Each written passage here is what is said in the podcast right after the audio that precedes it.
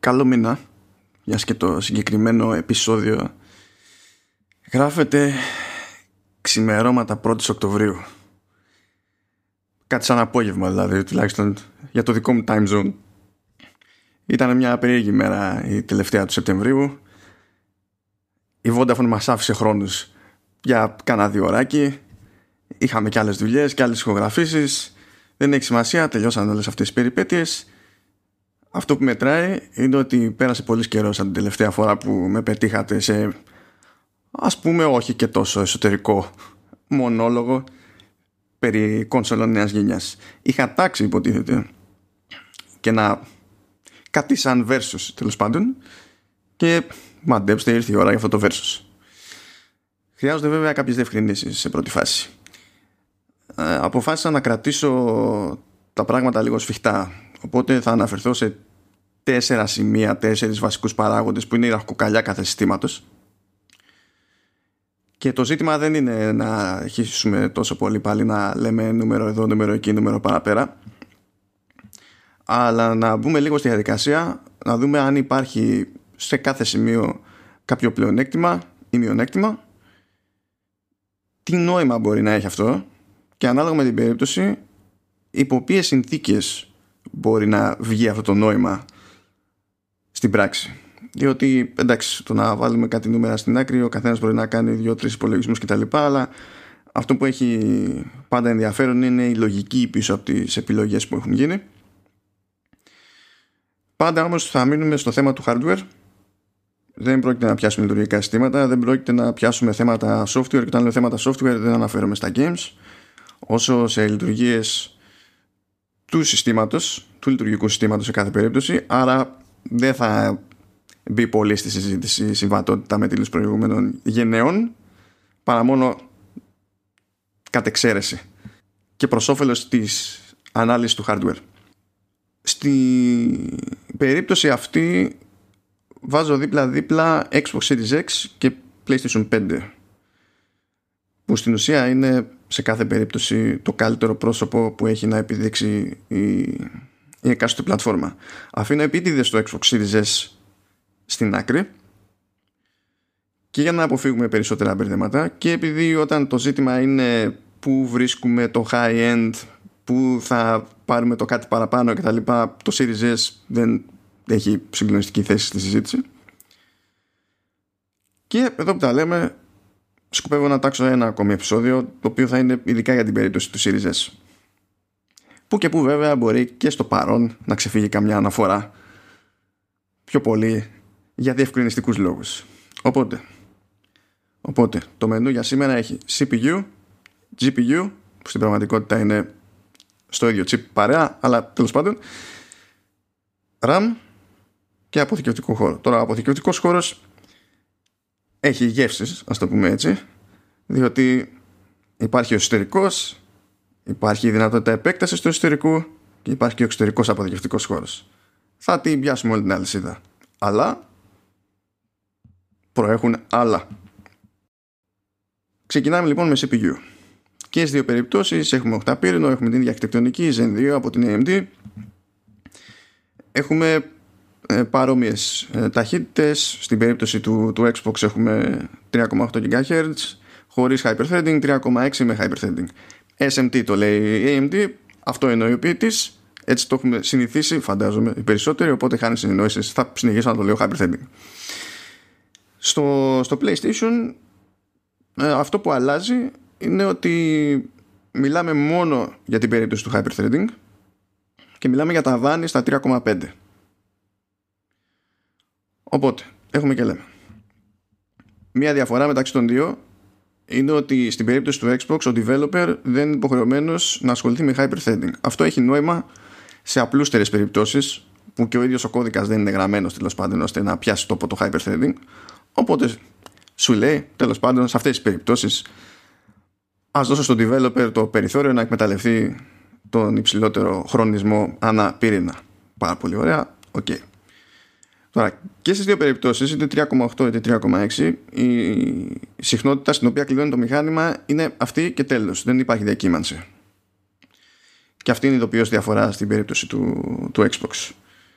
Στο PlayStation είπαμε hyperthreading είναι πάντα εκεί και τα 3,5 GHz είναι τα βάνη. Ποια μπορεί να είναι η απόκληση ακριβώς δεν έχουμε ιδέα. Δεν έχει κάνει συγκλονιστική διευκρίνηση η Sony οπότε ό,τι και να πούμε θα είναι υπόθεση στην προκειμένη περίπτωση.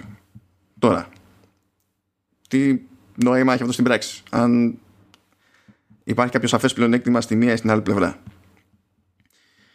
Στα, εντάξει, τα μόνα σενάρια που μπορούμε να συγκρίνουμε είναι με το hyperthreading που είναι τέλος πάντων σενάρια που ισχύουν και στις δύο περιπτώσεις άρα η απόκληση υπό ιδανικές συνθήκες είναι πάρα πολύ μικρή. Μιλάμε για 100 MHz ή 100 μιζ που λέγαμε κάποτε που συλλία να χαρίζει με τα γερόντια.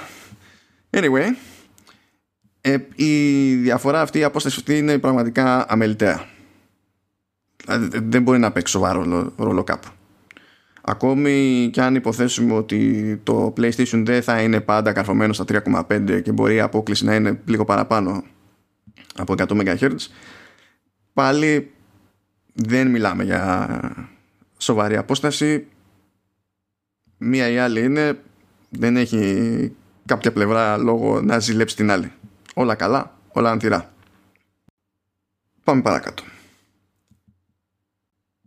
GPU εδώ είναι λίγο πιο περίεργα τα πράγματα.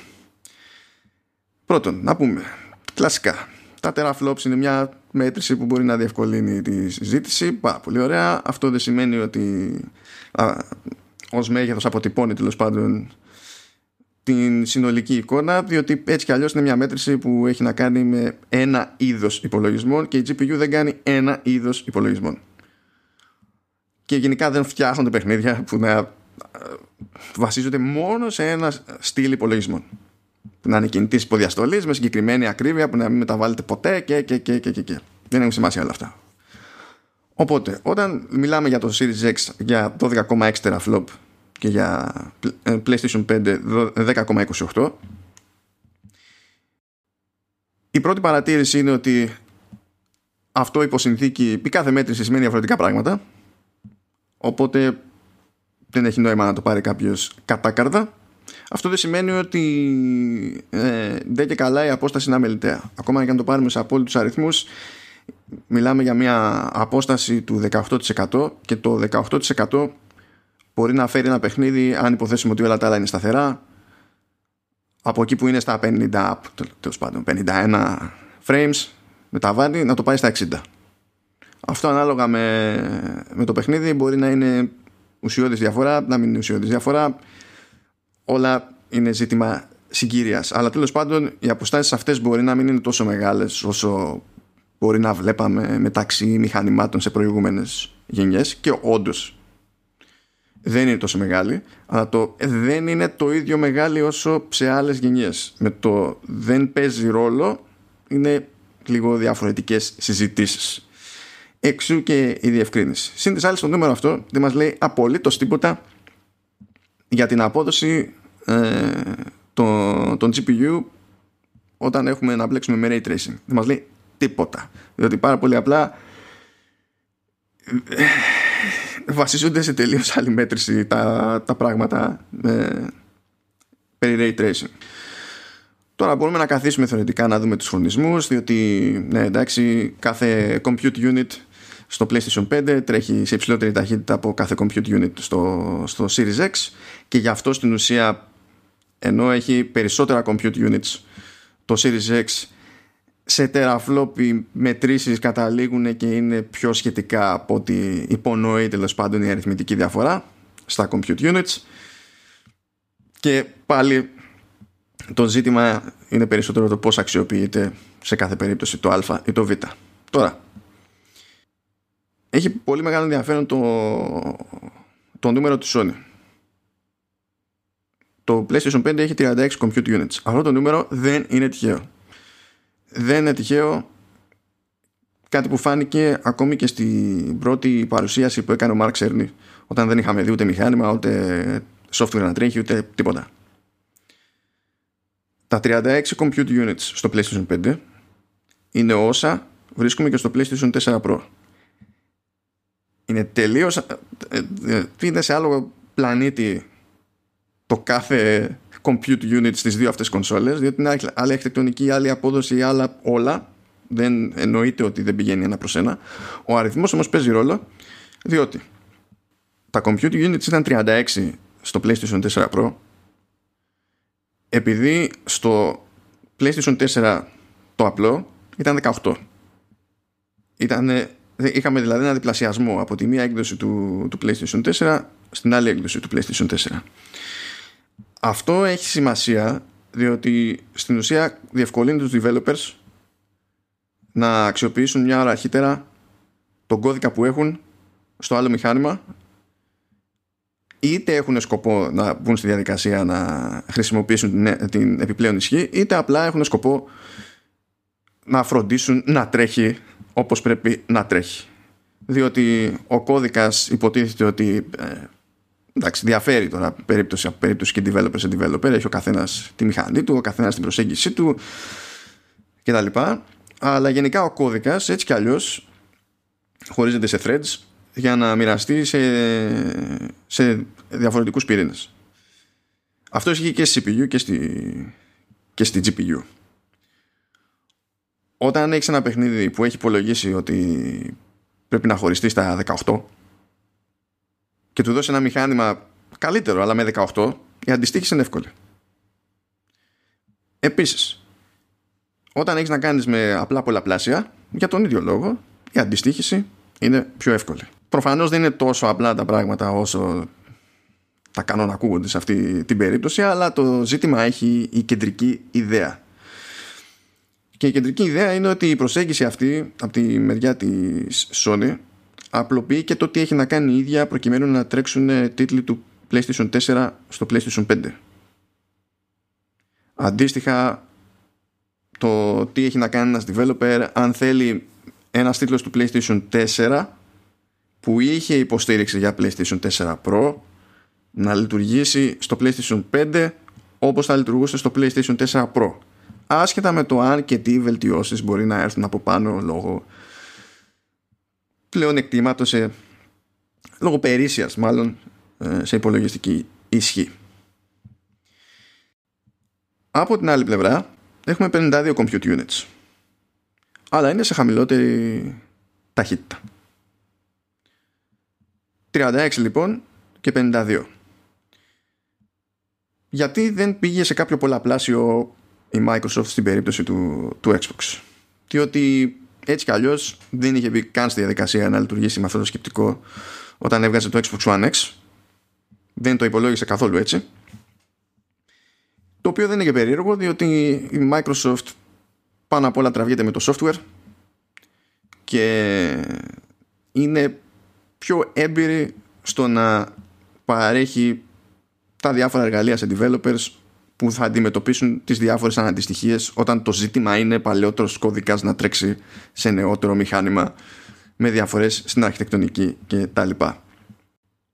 Η μεγάλη όμως διαφορά στην πράξη σε αυτές τις περιπτώσεις βάζοντας και ανάλυση στην άκρη και frame rate να είναι η μεγάλη διαφορά θα έρθει στο ray tracing χωρίς να το κάνουμε τελείως τραγωδία για να βγαίνει νόημα. Να πούμε ότι το, το ray tracing βασίζεται σε κάποιους σχηματισμούς που λέγονται BVH δεν έχει σημασία τι είναι τα BVH τουλάχιστον δεν έχει σημασία στο πλαίσιο αυτού του, του επεισόδιου. Αυτό που έχει νόημα να κρατήσει κάποιος είναι ότι χρησιμοποιούνται ως η βάση για τη διαδικασία του Ray Tracing. Και όσα περισσότερα μπορεί να, να κουμαντάρει μια GPU τόσα περισσότερα μπορεί να καταφέρει σε επίπεδο Ray Tracing.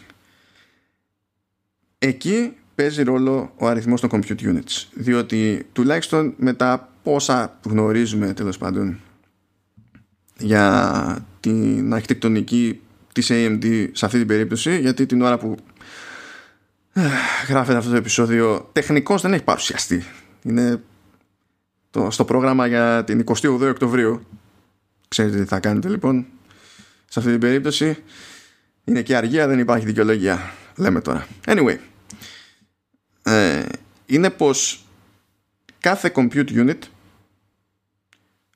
μπορεί να παράγει από ένα BVH τη φορά.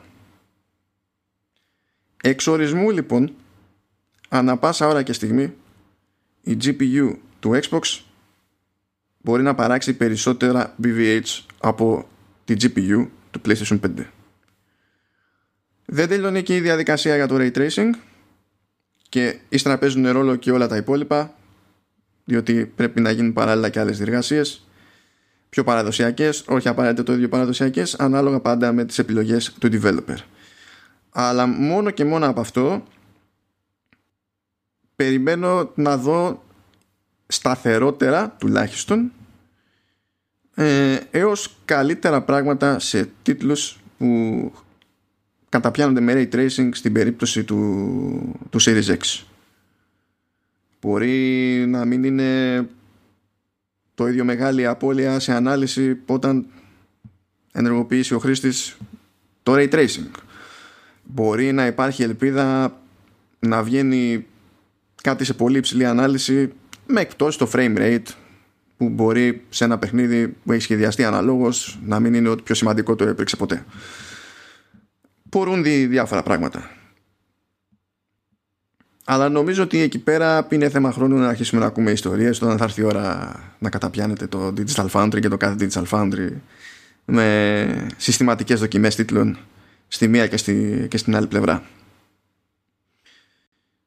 Και φυσικά από εκεί και πέρα αν βάλουμε το Ray Tracing στη, στην άκρη εξακολουθούν να έχουν ένα συγκριτικό πλεονέκτημα τα περισσότερα compute units και νομίζω ότι δεν είναι τυχαίο που η Microsoft επιμένει ότι αυτό το μηχάνημα είναι στημένο με τη λογική ότι ο στόχος είναι ανάλυση 4K με ό,τι αυτό μπορεί να σημαίνει τώρα σε κάθε περίπτωση για το frame rate να το ξέρει. Ενώ η Sony δεν γίνεται τόσο συγκεκριμένη μπορεί να πει κάποιος εδώ δεν γίνεται σε τόσα πράγματα τόσο συγκεκριμένη η Sony οπότε άντε να βγάλουμε άκρη, άντε να καταλάβει κανένας άνθρωπος τι, τι του ξημερώνει. Δεκτό. Δεκτό. Αλλά ακόμα και έτσι θεωρώ ότι δεν μπορεί να είναι τυχαίο τουλάχιστον αυτό το μήνυμα που επιμένει να λέει από τον περασμένο Δεκέμβριο πια, το Δεκέμβριο του 2019 η, η Microsoft. Πάμε τώρα στο κομμάτι της μνήμης. RAM λοιπόν. Και τα δύο μηχανήματα έχουν 16 GB RAM. Και τα δύο μηχανήματα έχουν τον ίδιο τύπο RAM. Είναι GDDR6, στην ουσία είναι τύπος RAM που έχουμε συνηθίσει στο PC να βλέπουμε ως video memory, ως video RAM στις GPU δηλαδή, όχι, στη, όχι ως μνήμη συστήματος. Αυτό δεν είναι πρωτότυπο. Ε, το είδαμε να συμβαίνει στο PlayStation 4 Pro, ε, το είδαμε να συμβαίνει στο PlayStation 4, το είδαμε στο Xbox One X, δεν το είδαμε στο Xbox One. Το, το απλό, το vanilla και το S γιατί εκεί πέρα τέλος πάντων έβαλε το λάθος στοίχημα. Η Microsoft και το έχασε το 2013 ακόμα το φυσάκι δεν κρυώνει αλλά άλλες ιστορίες αυτές υπάρχει όμως μια διαφοροποίηση στην περίπτωση του PlayStation 5 και τα 16 GB της μνήμης αυτής ε, τρέχουν στην ίδια ταχύτητα. Αυτό σημαίνει ότι έχουν σταθερό bandwidth. Πάρα πολύ ωραία. Μπορεί να πει λοιπόν ο developer, όπως έχει συνηθίσει και στο Xbox One X και στο ε, PS4 Pro και στο PS4, ότι μνήμη είναι, ένας κουβάς είναι, σταθερή απόδοση θα έχει, ξέρω ότι να περιμένω, θα μοιράσω εγώ τα πράγματα στο κουβά όπως μου φαίνεται λογικό να τα μοιράσω. Πάρα πολύ ωραία. Η Microsoft ενώ έχουμε συνηθίσει να κάνει ακριβώς το ίδιο πράγμα από την πρώτη κονσόλα που έφτιαξε από το πρώτο Xbox αυτή τη φορά το πήγε λίγο αλλιώς. έχει λοιπόν τα 10 GB να τρέχουν σε μια ταχύτητα χ που εξασφαλίζει υψηλότερο bandwidth σε σχέση με εκείνο που βλέπουμε στο PlayStation 5 αλλά έχουν τα υπόλοιπα 6 να τρέχουν σε, χαμηλότερο, σε χαμηλότερη ταχύτητα και να εξασφαλίζουν μικρότερο bandwidth σε σχέση με το αντίστοιχο στο PlayStation 5. Εδώ η Microsoft τι λέει; Λέει ότι έχουμε μετρήσεις και έχουμε διαπιστώσει ότι οι διεργασίες που έχουν να κάνουν με CPU είναι πάρα πολύ εύκολο να γεμίσουν αυτά τα 6 GB και πολλές φορές να πάνε να πάρουν και από την άλλη πάντα. Γιατί το διευκρινίζει αυτό το πράγμα; Διότι πάντα κατά τη Microsoft οι διεργασίες που σχετίζονται με CPU δεν επηρεάζονται τόσο από αυτή τη διαφοροποίηση του bandwidth. Καταλαβαίνω ότι κάποιος μπορεί να πει ναι, μα και που ξέρω εγώ δεν είναι φίδι και τα λοιπά. OK, okay, λίγη καχυποψία εδώ και εκεί, μάλλον όχι απαραίτητα καχυποψία, λίγη δυσπιστία εδώ και εκεί για να, να κάνουμε έτσι ένα double check, να τον κρατάμε και τον άλλον σε εγρήγορση. Κακό δεν κάνει. Υγεία είναι. Ταυτόχρονα, οφείλω να θυμίσω ότι αν σκεφτούμε σε όρους PC, ό,τι PC και να φτιάξουμε, όσα λεφτά και να κάνει, θεωρούμε αυτονόητο ότι η μνήμη συστήματος τρέχει, έχει προσφέρει πολύ μικρότερο bandwidth από όλα αυτά που μας απασχολούν σε αυτή την περίπτωση για τις κονσόλες γιατί δεν έχει καν τόσο γρήγορες μνήμες ποτέ. Και δεν φαίνεται να είναι τόσο συγκλονιστικό ζήτημα αυτό ούτε για τον απόλυτο power user τον απόλυτο master racer ας το πούμε έτσι αυτό που συμβαίνει βέβαια είναι ότι κατά περίπτωση μπορεί να έχει κάτι παραπάνω ο developer στο νου του για το ζύγι αυτό. Και ο developer, όπως και ο κάθε developer, πόσο εγώ μπορεί να κάθομαι και να ορίωμαι για τη χρήση του τελικού νη σε ένα κείμενο και θα λέτε «Ε, τι είσαι τρελός, κανείς δεν ενδιαφέρεται, πώς κάνεις έτσι. Ε, και ο developer γενικά, ακόμα και αν έχει ένα ζήτημα τέλος πάντων που μπορεί να είναι σχετικά απλό, λέμε τώρα να αντιμετωπίσει, ειδικά αν δεν το είχε προηγουμένως και είχε συνηθίσει να μην το σκέφτεται, ε, δεν πετάει τη σκούφια του. Αν πρέπει ξαφνικά να αρχίσει να το ξανασκέφτεται. Οπότε όσο εδώ κατανοητό βέβαια, εδώ έρχεται πάλι ως παράγοντας το τι θα κάνει με τα development tools ή τι έχει κάνει με τα development tools η, η Microsoft και πόσο ακριβής ε, και σε τι ποσοστό τέλος πάντων είναι αρκετά ακριβής οι μετρήσεις αυτές. Η μόνη άλλη σχετική πληροφορία που έχουμε ως προς το ποιόν των μετρήσεων σε αυτή την περίπτωση ε, προέρχεται από δείγματα από Xbox One X. Διότι κάθε Xbox One X που βρίσκεται στην αγορά ε, σε αντίθεση, τουλάχιστον έτσι, το, έτσι έχει φτάσει σε μένα, σε αντίθεση με τις υπόλοιπες εκδόσεις Xbox, ε, έχει σύστημα μέτρησης ενσωματωμένο και κρατάει στατιστικά, τα οποία στατιστικά από τότε που βγήκε το One X πάνε στη Microsoft. Οπότε μπορεί και να έχει δίκιο. Συν τις άλλες, να μην ξεχνάμε ότι από τα 16 GB για τα games είναι διαθέσιμα τουλάχιστον στην περίπτωση του Xbox τα 13,5. Τα υπόλοιπα 2,5 πηγαίνουν για λειτουργία συστήματος. Άρα από αυτά τα, τα 6 τα πιο αργά, ας το πούμε έτσι, τα 6 GB που δεν προσφέρουν το απόλυτο bandwidth. Τα 2,5 έτσι κι αλλιώς είναι στην άκρη για να κάνουν άλλη δουλειά. Άρα τα υπόλοιπα 3,5 είναι να γεμίσουν, αν θα γεμίσουν ή πόσο γρήγορα θα γεμίσουν τέλος πάντων με δεδομένα που απασχολούν CPU και όχι GPU δεν μου φαίνεται εκτός πραγματικότητας δηλαδή αυτό που λέει η, η Microsoft. Και αν έχει κάνει καλή δουλειά στα εργαλεία μπορεί ενδεχομένως η διαφοροποίηση αυτή να είναι και αρκετά αόρατη για αρκετούς developers. Βέβαια developer δεν είμαι γνωστό. Αλλά τέλος πάντων υπάρχει ενδιαφέρον τουλάχιστον υπάρχει ενδιαφέρον στη συγκεκριμένη προσέγγιση η οποία βέβαια η διαφοροποίηση αυτή προφανώς έγινε για λόγους κόστους. Κάποιος πήρε την απόφαση στην περίπτωση της Microsoft ότι θέλει και καλά το, ό,τι καλύτερο μπορούσε να πιάσει σε bandwidth για τη, για τη μνήμη που θα μπλέκει περισσότερο με, με γραφικά ε, και αυτό ενδεχομένως δεν έβγαζε την καλύτερη ισορροπία στο κοστολόγιο οπότε το μοιράσανε έτσι κάπως αλλιώς για να γλιτώσουν από άλλου στην περίπτωση του PlayStation 5 πραγματικά δεν υπάρχουν πολλά πράγματα να πούμε. Από την άποψη ότι η είναι αυτή που είναι, έχει σταθερή απόδοση και τέλος. Οπότε αν υπάρχει ένα πλεονέκτημα μπορεί να μην υπάρχει σε επίπεδο απόδοσης ξαφές πλεονέκτημα εδώ και εκεί, πάντα ανάλογα με, τη, με την περίπτωση, αλλά ας πούμε ότι από άποψη ευκολίας στην ανάπτυξη το PlayStation 5 έχει ένα πόντο παραπάνω επειδή ακριβώς αυτό που προσφέρει είναι σταθερό. Το οποίο πηγαίνει κόντρα βέβαια στα, στα περί CPU και GPU όπου υπάρχουν οι διακυμάνσεις. Οπότε ένας πόντος εδώ, ενδεχομένως ένας πόντος λιγότερος από εκεί. Θα δούμε τι θα παίξει ρόλο περισσότερο. Και ήρθε η ώρα να μιλήσουμε για τον αποθηκευτικό χώρο. Στην περίπτωση του Xbox Series X έχουμε ένα, ένα terabyte NVMe SSD που μπορεί να πιάσει 2,4 GB το δευτερόλεπτο στην ανάγνωση, ταχύτητα ανάγνωσης λέμε και μπορεί αν χρειαστεί να μείνει εκεί.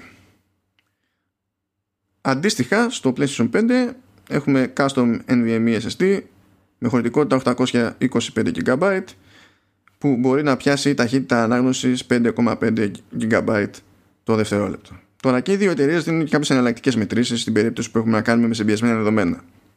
Αυτό έχει να κάνει με τον όγκο που αποκτούν μετά την αποσυμπίωση τα δεδομένα. Δεν, έχει, δεν αλλάζει κάτι στην ταχύτητα στην οποία λειτουργεί το SSD.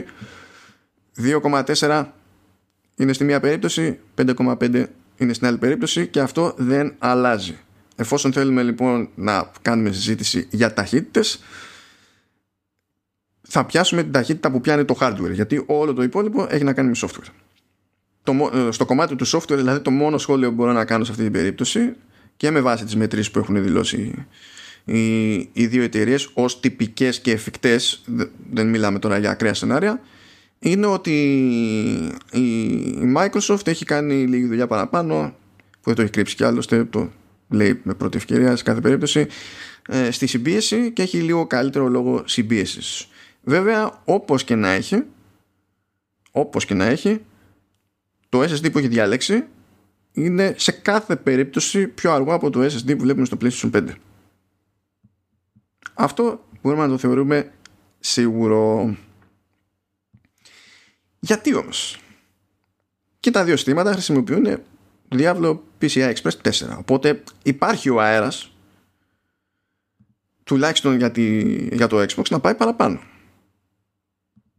Ήταν ζήτημα επιλογής γιατί διάλεξε όπως διάλεξε και γιατί διάλεξε και η Sony όπως διάλεξε και τι μπορούν να σημαίνουν αυτά τα πράγματα γενικότερα για τη στρατηγική τους αλλά και για τα μετέπειτα για την εξέλιξη του, του software. Τώρα πρέπει να πούμε και κάτι εξτραδάκι για τις ταχύτητες αυτές. 2,4 και 5,5 GB το δευτερόλεπτο.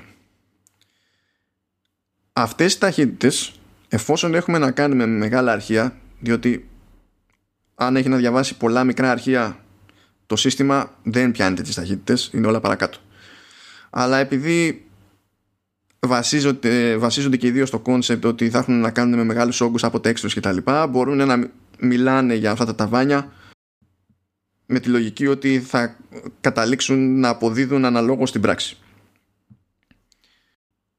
Είναι πολύ σημαντικό ότι και οι δύο, σε περίπτωση τουλάχιστον που έχουν να κάνουν μεγάλα αρχεία, λένε ότι οι ταχύτητες αυτές είναι εγγυημένες.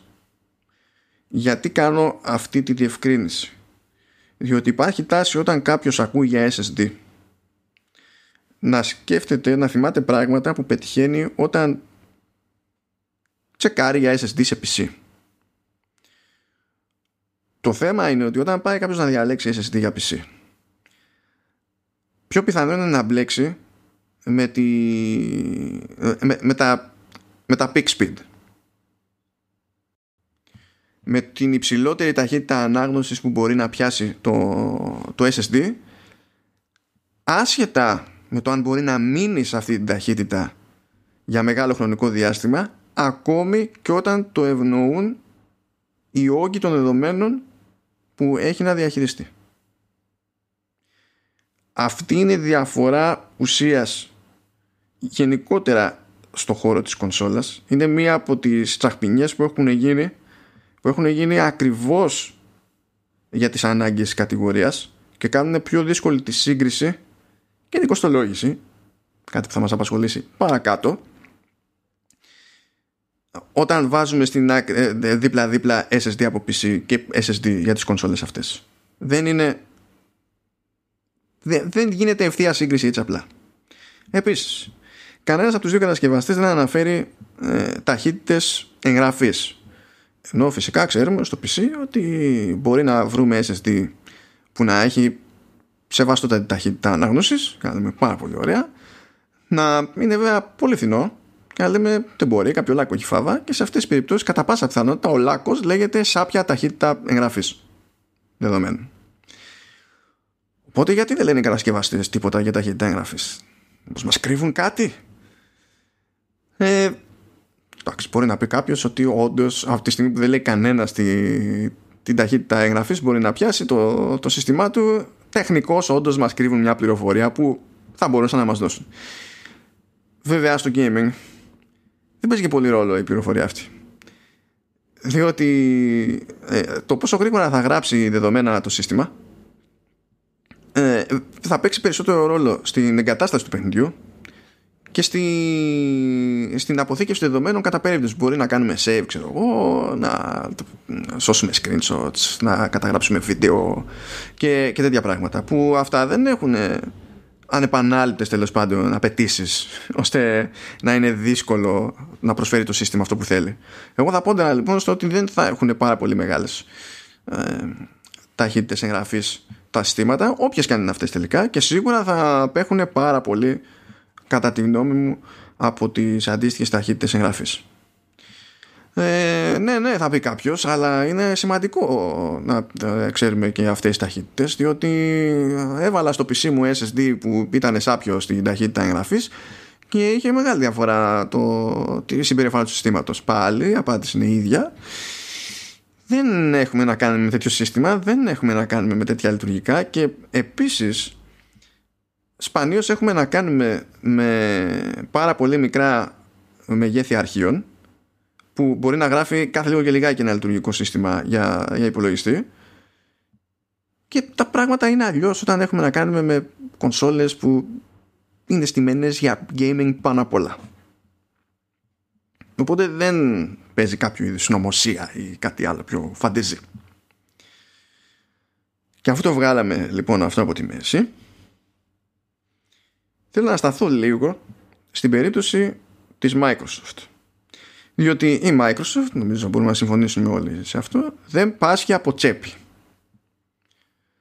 Και σίγουρα δεν έβαλε λεφτά στην άκρη στο hardware design για να καταφέρει να, να μαζέψει το ποσό που χρειαζόταν για να αγοράσει τη Zenimax. Άσχετο το, το ένα με το άλλο στη, στην προκειμένη. Γιατί λοιπόν εφόσον ε, είναι σε διάβλο PCI Express 4 όπως είναι και το PlayStation 5 έχει δηλαδή το περιθώριο να δώσει κι άλλο. Γιατί 2,4 γιατί αυτό το πράγμα; Εδώ έχει ζουμί το, το πρώτο κομμάτι έχει να κάνει με το που έχει ποντάρει η εταιρεία για το game development για τα χρόνια που ακολουθούν. Η αλήθεια είναι ότι οι developers τόσα χρόνια δεν έχουν συνηθίσει να θεωρούν ούτε τέτοιες ταχύτητες αυτονόητες. Επίσης, για να πιαστούν αυτές οι ταχύτητες, είπαμε ότι πρέπει να έχουμε να κάνουμε με ανάγνωση μεγάλων όγκων δεδομένων.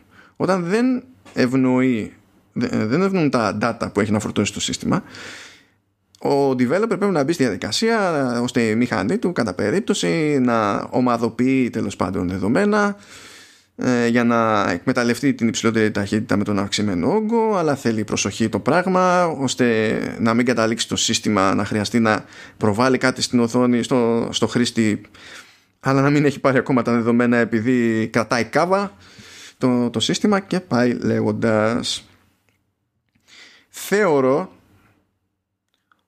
πως η Microsoft σε κάποιο βαθμό ποντάρει στο ότι οι developers θα χρειαστούν χρόνο για να προσαρμοστούν στη νέα κατάσταση και ίσως να ποντάρει στο ότι ο χρόνος αυτός θα είναι τέτοιος ώστε να μην καταλήξει η διαφορά στην ταχύτητα αυτή να παίζει κάποιο συγκλονιστικό ρόλο στο design των παιχνιδιών και για τους υπόλοιπους developers και σίγουρα για τους τίτλους τρίτων.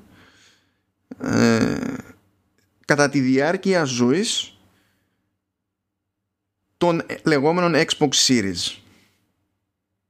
Φαντάζομαι ότι αυτή είναι η σκέψη. Φυσικά παίζει ρόλο και το κοστολόγιο. Έτσι. Όταν μένεις στα 2,4 και δεν πηγαίνει για 5,5, κάθε gigabyte που, που προσθέτει είναι φθηνότερο σε σχέση με κάθε gigabyte που προσθέτει ο ανταγωνισμός. Αυτό είναι, εντάξει, είναι φως φανάρι. Υπάρχει όμως και κάτι άλλο σε αυτή τη σκέψη. Όταν στοχεύεις σε λιγότερο από τη μισή ονομαστική ταχύτητα σε σχέση με τον ανταγωνισμό που έχει την επίπτωση που έχει στο κόστος μπορείς να βγάλεις, να σχεδιάσεις και να βγάλεις το Xbox Series S και να βάλεις λιγότερο, λιγότερο χώρο μεν, όχι ένα τέρα, μισό τέρα αποθηκευτικού χώρου, αλλά να τρέχεις στην ίδια ταχύτητα.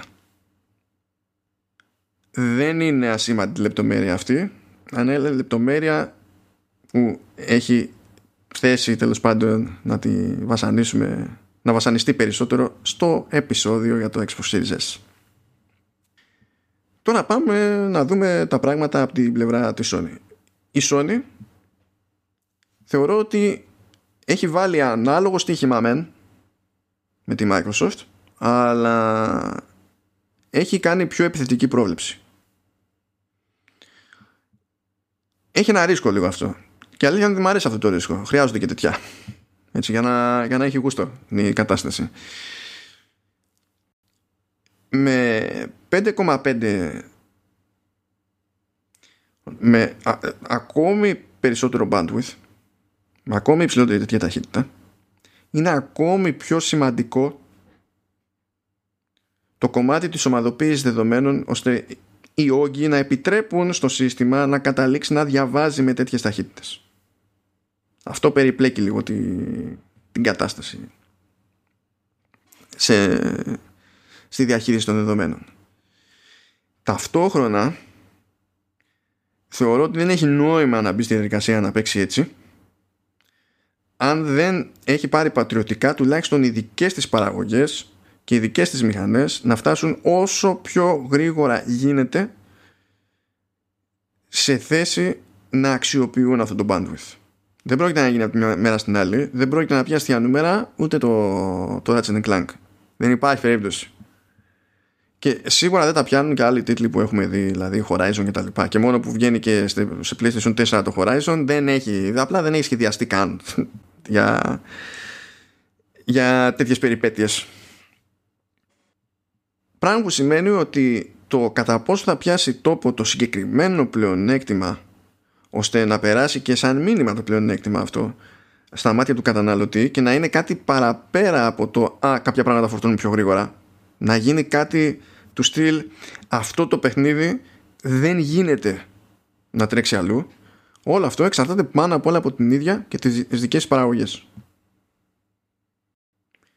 Και εκεί έρχεται το ρίσκο ότι μιλάμε για μεγάλες παραγωγές, η ανάπτυξη παίρνει χρόνια, οι developers δεν ξυπνάνε από τη μια μέρα στην άλλη και λένε ωραία θα πάμε ό,τι έχει να μας προσφέρει το μηχάνημα τσίτα δεν λειτουργεί έτσι πραγματικότητα οι βελτιστοποιήσεις θέλουν χρόνο η εμπειρία έρχεται σιγά σιγά και πάει λέγοντας. ταυτόχρονα αυτός είναι και ο λόγος που εφόσον μιλάμε για τέτοια ταχύτητα που η Sony δεν θα μπορούσε να κάνει μια κίνηση ανάλογη με το Series S θα ήταν πολύ πιο δύσκολο να πιάσει τέτοιο, να χτυπήσει τέτοιο κοστολόγιο. Όταν λοιπόν έλεγε η Sony πρόσφατα ότι σε κάποια φάση το σκεφτήκαμε κι εμείς αλλά θεωρήσαμε δεν έχει νόημα κτλ. Αυτά όπως οι περισσότερες εταιρικές δηλώσεις τέλος πάντων που γίνονται για το PR είναι έτσι λίγο η μισή αλήθεια. Δηλαδή αν είχε πάρθει ήδη απόφαση ότι θέλουμε δεν και καλά να πιάσουμε αυτή την ταχύτητα σε SSD δεν, δεν, δεν συμβαδίζει αυτό με ένα θεωρητικό σενάριο που πηγαίνουμε και φτιάχνουμε ένα μηχάνημα που να έχει λόγο ύπαρξης και να, να έχει ελπίδα να φτάσει αυτή την τιμή που πιάνει το, το Series S. Έχει πάρα πολύ ενδιαφέρον όλο αυτό. Εδώ νομίζω ότι έχουμε πιάσει ένα κομμάτι, ένα metric, δηλαδή τον αποδικευτικό χώρο και μέσα σε αυτό έχει χωθεί ακόμη περισσότερη στρατηγική, εταιρική στρατηγική σε σχέση και με τις διαφορές που βλέπουμε σε GPU. Προχωράμε όμως, μένουμε στον αποθηκευτικό χώρο, αλλά θα μιλήσουμε για την επέκταση του αποθηκευτικού χώρου. Την επέκταση του εσωτερικού αποθηκευτικού χώρου. Αγαπητέ ακροατή, εσύ που έμαθες ότι η κάρτα επέκτασης του 1 TB για το Xbox Series X και το Series S κοστίζει 220 δολάρια και σηκώθηκες εκεί από τον τιβάνι γιατί τιβάνι πρέπει να ήταν και λες μας κλέβουνε τι γελιότητες είναι αυτές ξέρεις πόσο αγοράζω εγώ ένα τεραμπάιτ για το PC θα σου λέγα να ξαναπάσεις θέση του τιβάνι ε, θα έλεγα έτσι να δοκιμάσεις λίγο να κάνεις κανένα γκέλ να σιγουρευτείς ότι οι σούστες είναι ok. Διότι εντάξει νομίζω ότι κανονικά έπρεπε να έχεις πέσει κάτω στο πρώτο ανασύκωμα γιατί αγαπητέ ακροατή που έχεις αυτό το σκάλωμα; Πρέπει να θυμηθείς όλα τα υπόλοιπα που είπαμε. Για τη, τις εγγύησεις στις ταχύτητες που είναι sustained που μπορούν να διατηρηθούν για σεβαστό χρονικό διάστημα στο σύστημα. Κάτι που σπανίως απασχολεί ειδικά σε τέτοιο βαθμό το PC και η αξιοπιστία στην απόδοση πληρώνεται ακόμα και η επίτευξη σε κατασκευαστικό επίπεδο αυτής της αξιοπιστίας πληρώνεται. Είναι τόσο απλό. Επιπλέον όλα αυτά επηρεάζουν και τις απαιτήσεις που έχει το όποιο SSD σε ψήξη.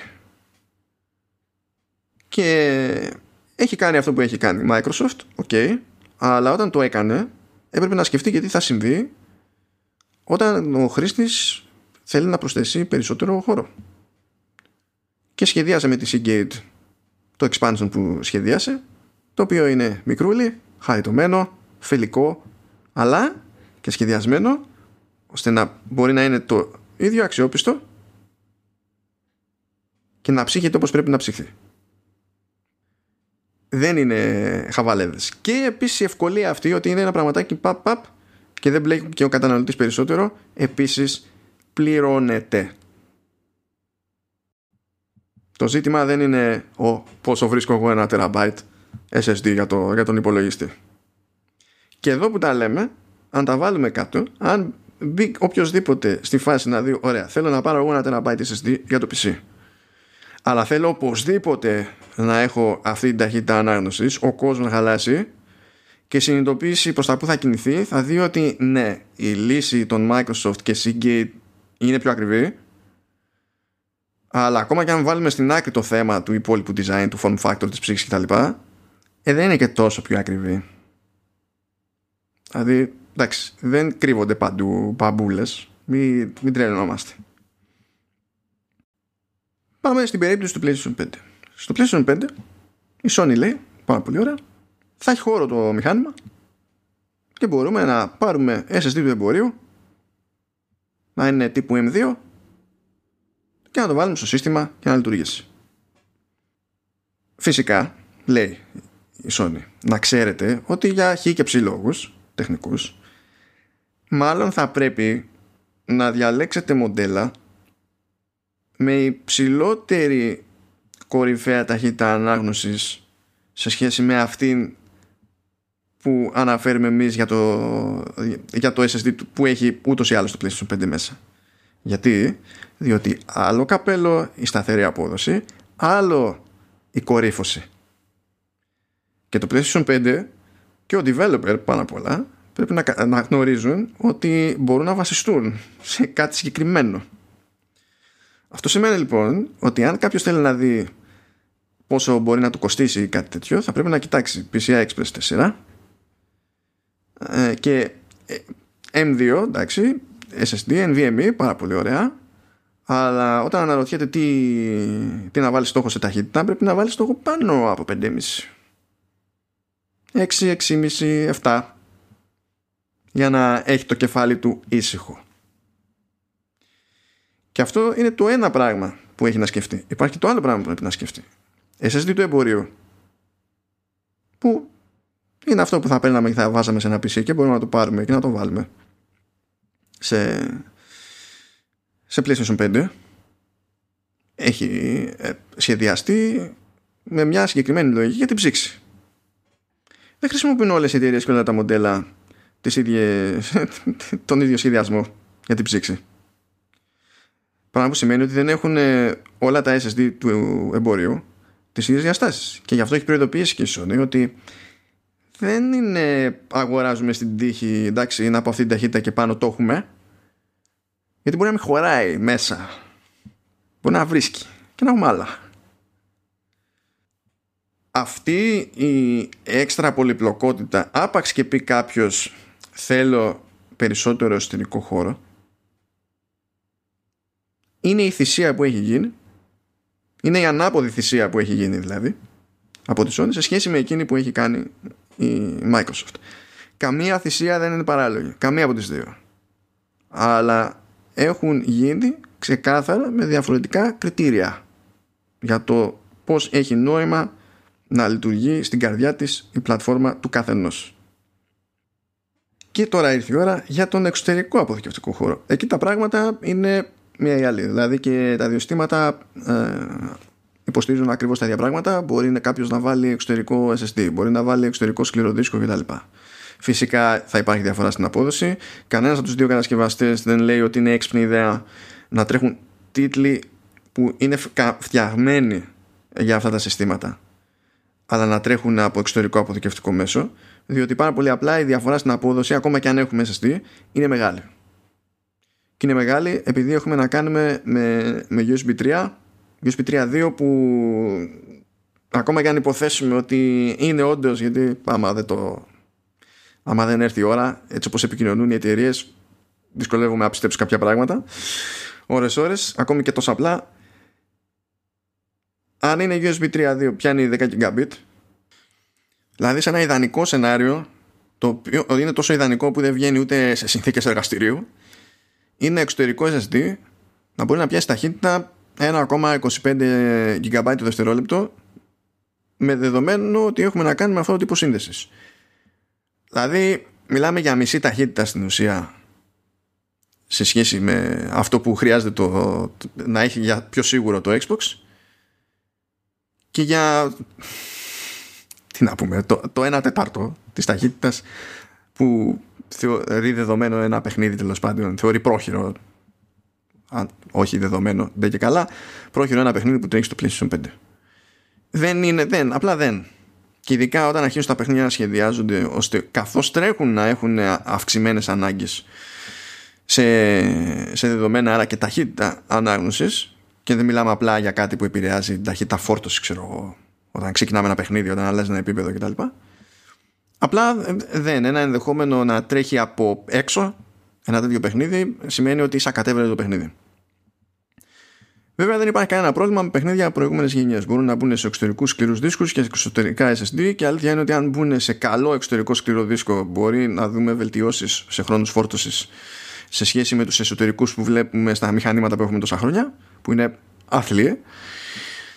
Ε, και αν έχουμε εξωτερικό SSD, τότε σίγουρα θα δούμε και αισθητή διαφορά που δεν θα είναι η ίδια διαφορά πάλι που μπορεί να προσφέρει ο εσωτερικός αποθηκευτικός χώρος, έτσι και τρέξουμε ένα παλαιότερο τίτλο αλλά δεν θα είναι αμεληταία. Οπότε νομίζω ότι ένα σενάριο στο οποίο κάποιος ε, ό,τι θέλει να παίζει από προηγούμενη γενιά το έχει σε εξωτερικό SSD πρόχειρο. Και δεν μπαίνει καν στον κόπο όταν θέλει να παίξει να το μεταφέρει στον εσωτερικό αποθηκευτικό χώρο.